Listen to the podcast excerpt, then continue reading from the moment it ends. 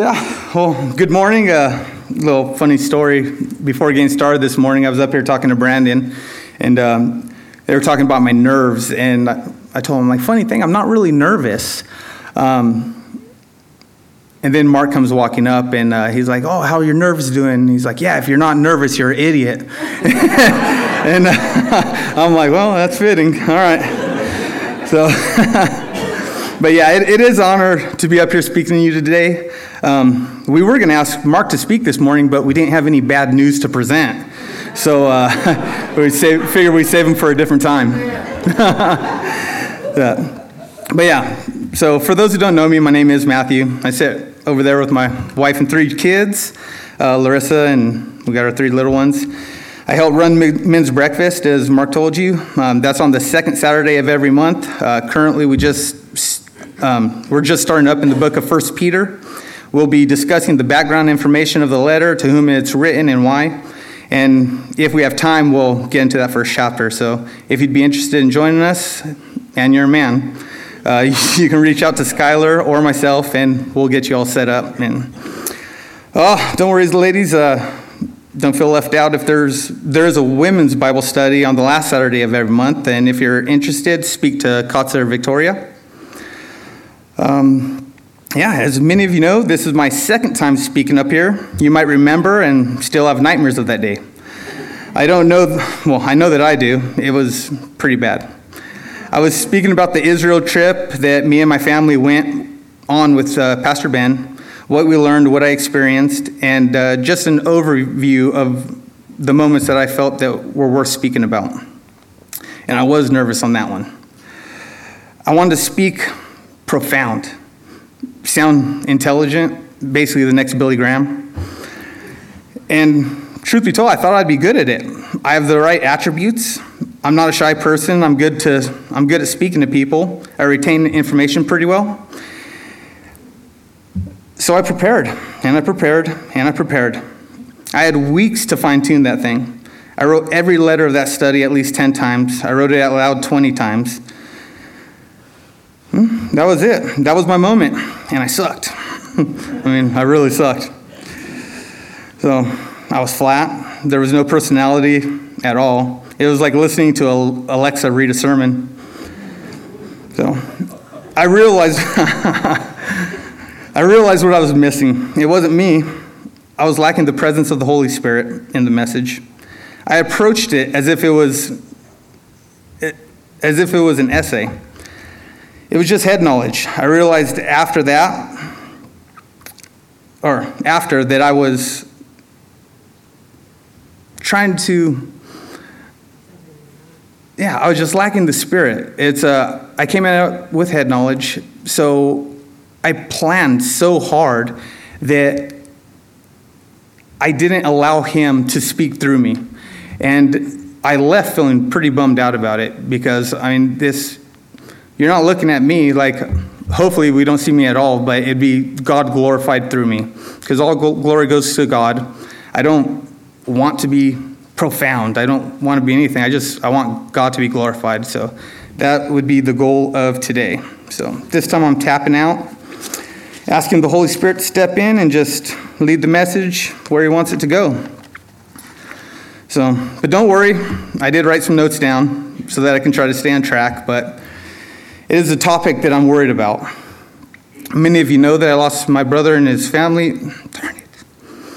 So I thought it was funny. I told him, like, man, I'm going to need some tissue. And then I got four boxes up here. like, I don't need that much tissue. So, but for the last couple months, um, I've been avoiding talking about it because this is how the sermon turned out. Mm-hmm. So, um, man, I just pray that the Lord steps in. I'm able to make it through. Um, and if not, I have a backup plan. So if I just start weeping, we're just going to go Matthew chapter 5, Sermon on the Mount, and that'll be the best message we could ever hear anyway. So, but when Ben asked me to speak about my observations and how my perspective has changed over this time, I was like, oh crap, this could be bad. I don't know if I could talk about it and then to try to find it out in front of 100 people. Holy. But God doesn't need us to be ready. He just wants us to be readily available. When the opportunity presents itself to serve the Lord, just say yes. Let Him work the rest out. So, He's a better planner, planner than we are anyway. Dang, I haven't even started talking about my brother. Yeah. So, Jeff told me just think about brisket when it starts happening. So, all right, brisket. So, Matthew 10 9. Don't be anxious how you are to speak or what you are to say, for what you are to say will be given to you in that hour. For it is not you who speaks, but the Spirit of your Father speaking through you. So, I hope that I hope that you guys find some of this interesting.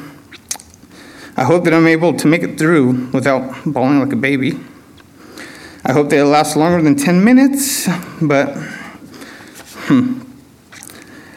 ah, mostly I'm hoping that the Holy Spirit picks up where I'm lacking because the study will be dead without Him.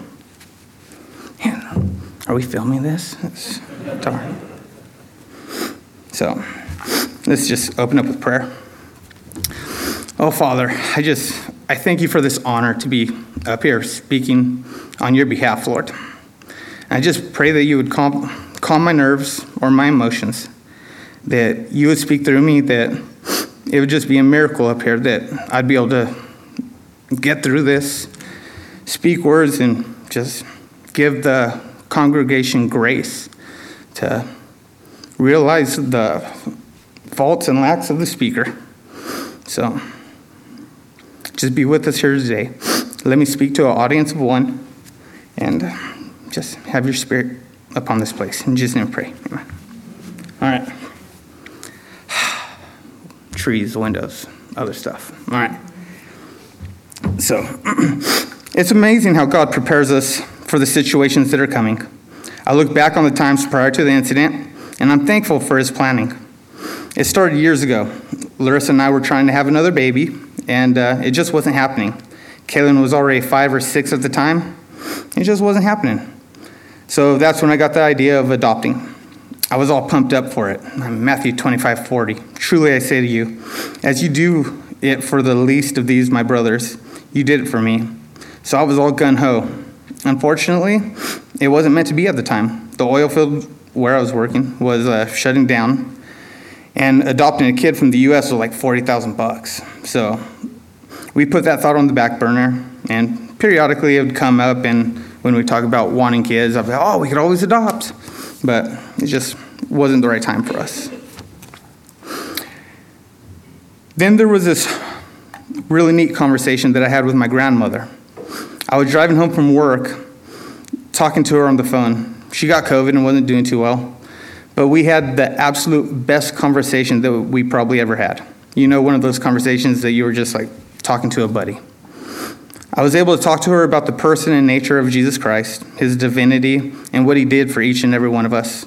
And by the time we hung up, I had the blessed assurance knowing that my grandmother was a sister in Christ.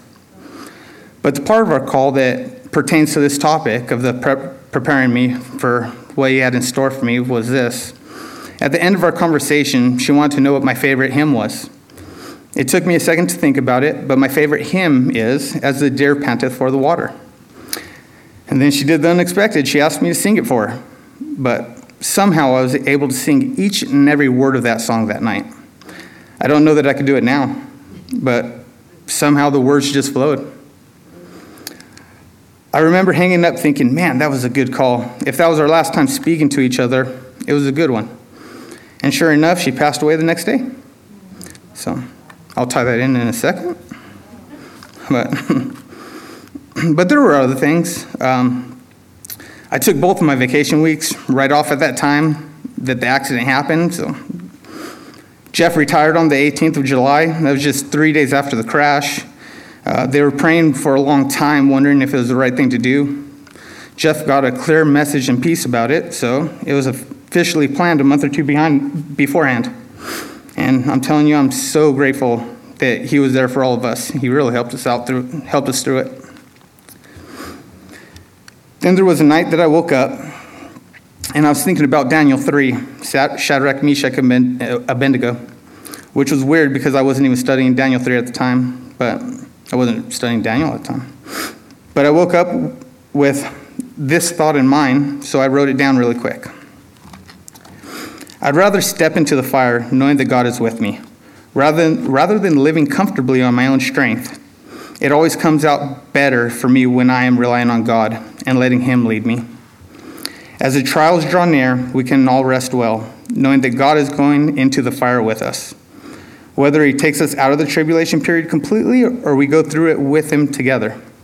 I find comfort knowing that He is my God and that I'm His unworthy servant.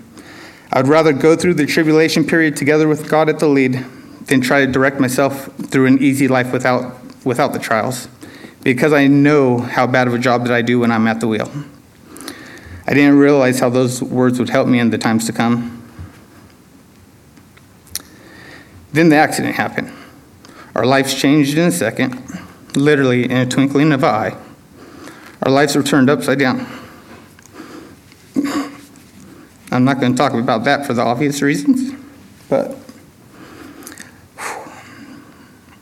I only bring it up to state the obvious. Don't wait. Life is short.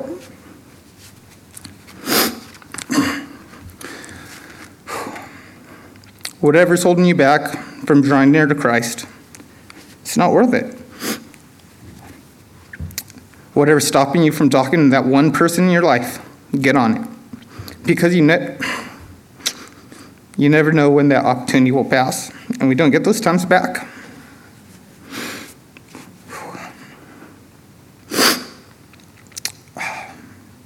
I think back on the last couple years. My brother was just on fire for the Lord. His faith really grew these last few years. It was a blessing.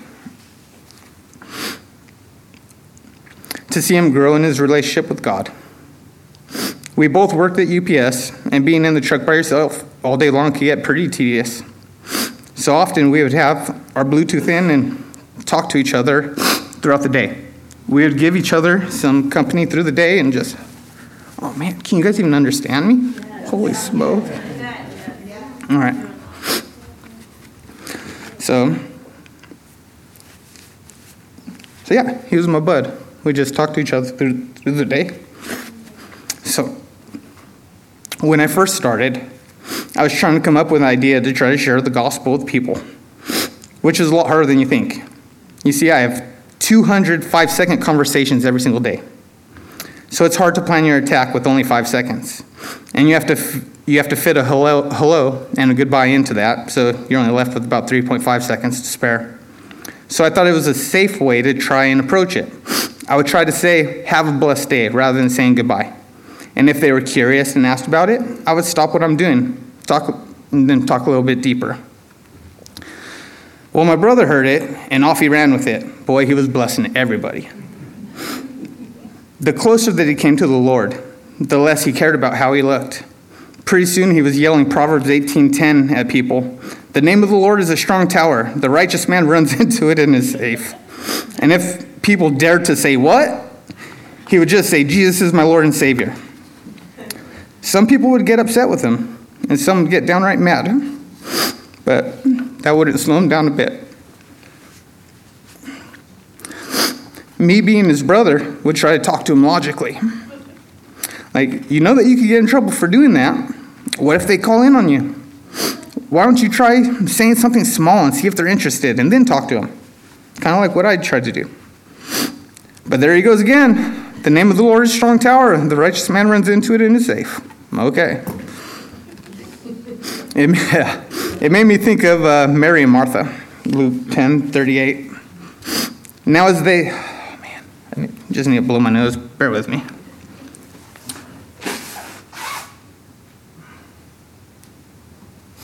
All right. Oh, this thing's going to be nasty when Ben gets back. All right. So, now as they went on their way, Jesus entered a village, and a woman named Martha welcomed, in, welcomed him into the house. And she had a sister called Mary, who sat at the feet of the Lord and listened to his teaching. But Mary, Mary was Martha was distracted with much serving. And she went up to him and said, Lord, Do you not care that my sister has left me to serve alone? Tell her then to help me. But the Lord answered, Martha, Martha, you are anxious and troubled about many things, but only one thing is necessary. Mary has chosen the good portion, which will not be taken away from her. It makes me reflect on who I am in this story. And sadly to say, I think many times I'm like Martha. I've always been the type of person to plan ahead, think about the future, get work done, work, work, work. I could only imagine if I was there to throw the barbecue and Jesus showed up. I would be in overdrive to try to, to try and make that the best barbecue ever. The tables would be perfect. Heaters if you were to get cold, fans if you were to get too hot. I'd even have to call Steve up to make sure the food's amazing. Every detail would have to be perfect. But through my busyness, I may have missed the obvious. Jesus came time to spend time with us. He doesn't care about the tables, He owns them all. He, he doesn't care about the temperature, He can just change it at His will. What He desires is for me to want to be at His feet, learning and ready to serve the King of Kings. My brother chose, chose the good portion. He wasn't. He wasn't the most knowledgeable, but what he knew he shared with others. He didn't hold back from sharing the gift of Jesus and I want to strive to be like that. And oh, finally, these are some things that I've just observed recently in my own life. Proverbs 16:31. A gray head is a crown of glory. It is found in the way of righteousness. I've always taken these passages about gray hair tied to wisdom simply as those who are older have wisdom. Pretty cut and dry, right? But these last few months, I've acquired a bunch of gray hair on the side of my head that I've never had before. What's changed, you might ask? Well, I've been more stressed out these last couple of months than I have ever been before. I told Ben about my newfound grays, and he simply said, Yeah, from the stress. I was blown away. I thought it was just something you said to your kids to make them calm down. I didn't realize it was true. Stress turns your hair gray. Then I got to think about gray hair being tied to wisdom. Who was the context of Proverbs and those passage, passages? Who were they written to? How many Middle Eastern people do you know with gray hair? Not many. Normally they go bald, not gray. So maybe wisdom doesn't come naturally with old age. I think that maybe the wisdom comes to the people that made it through trials and stresses of life. Those trials and tribulations that Jesus said would come if you follow him. Not an easy, comfortable life, but those who earn their gray hairs. They're the ones that you want to learn from. They have wisdom. And then here's the challenging thing that I had to work through the fear of the Lord. The fear of the Lord is the beginning of wisdom, and the knowledge of the Holy One is understanding. Proverbs 10:27 The fear of the Lord prolongs days, but the years of the wicked shall be shortened. I have always understood the fear of the Lord to mean reverence to the Lord or respect to the Lord. But recently I've acquired a fear of the Lord. We just, be, we just became my niece Charlotte's guardians, but it was extremely stressful getting it. We were praying to become Charlotte's guardians, but somehow her grandmother from Utah got temporary guardianship before we did and was wanting to take Charlotte back to Utah. So we had to petition the ruling from the judge.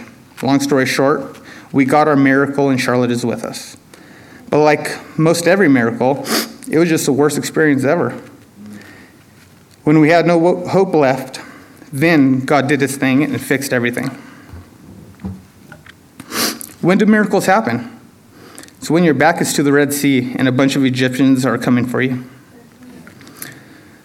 So, a few weeks ago, we were down in prayer and we were in the process to becoming probate representatives at this point.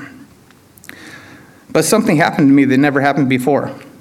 I was scared to pray about it. I just couldn't handle any more miracles. My stress level was just maxed out. And I thought that maybe if I didn't pray about it, that it would just go smooth.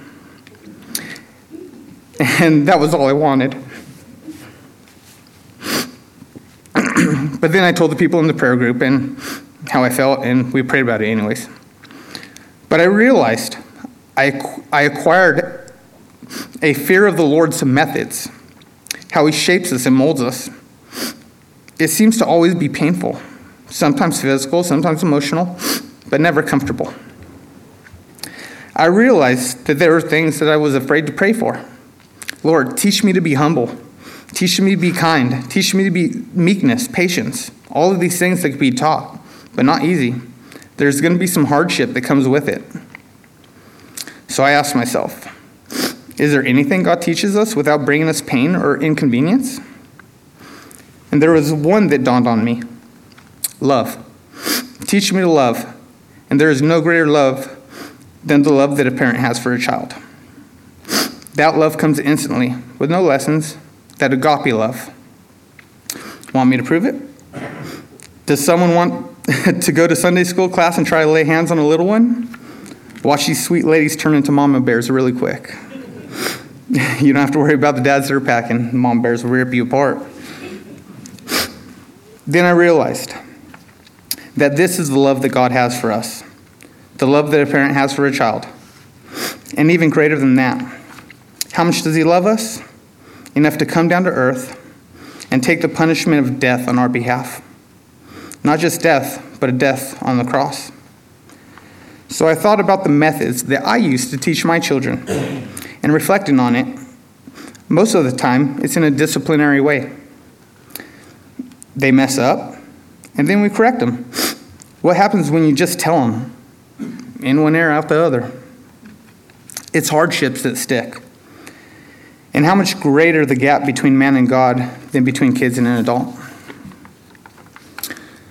So, just as a parent wants the best for his child, so much more does God want the best for us. So, what do we do? Just know that God has, just know that we have a good God. And even though the immediate struggle might be tough, our good God has a plan for us. And we're going to look back on those times and be grateful. So, one last thing I'll share is I was talking about my grandma and singing that as a deer panteth for the water. And uh, there was a night that I woke up and couldn't go back to sleep. And I'm just like, man, Lord, I just, I felt no presence. I was just, I was just hurting all the time. And, oh, man. I just want to know, like, God, like, please show me your ear. So I wake up, couldn't go back to sleep. So did Bible roulette. You just open the book, see what's there, and like, Lord, speak to me. And coincidentally, Psalm 42 came up. Hmm. I didn't even realize that was the psalm, but I think I'll close and just read it for you. As a deer pants for flowing streams, so my soul for you, O God. my soul thirsts for God, for the living God. When shall I come and appear before God? My tears have been made food day and night, while they say to me all the day long, Where is your God? These things I remember as I pour out my soul how I would go with the throng and lead them in possession to the house of God. With glad shouts and songs of praise, a multitude keeps festival. Why are you cast down, O my soul? And why are you in turmoil with me? I hope in God, for I shall again praise him, my salvation and my God. My soul is cast down within me. Therefore, I remember you from the land of Jordan, of Hermon. Deep calls to deep, the roar of your waters fall, and the breakers in your waves have, have gone over me. My days, my day the Lord commands his steadfast love, and at night his song is with me, a prayer to the God of my life. I say to God, my rock, why have you forgotten me? Why do I mourn because of the oppression of my enemy. Oh, As with a deadly wound in my bones, my adver- adversaries taunt me, while they say to me all the day long, Where is your God? Why are you cast down, O my soul? And why are you in turmoil within me? hope in God, for I shall again, hope in God, for I shall again praise him, my salvation and my God. So that's what I got, guys. yeah.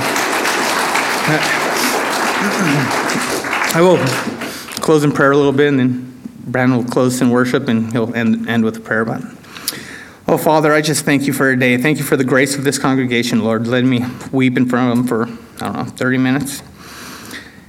I just pray that you were glorified this day, Lord, that you use this to, for the benefit of somebody, and that you would just continue to bless us, be here with us, Lord. Just fill these people with your spirit, Lord. Just like torrents of living water, Lord, that it would just flow out of us, that you would fill us to the point that we would just take it out to the world around us, Lord, and that we would be here, readily available to glorify you. I thank you. Be with these people throughout the week. In Jesus' name I pray. Amen.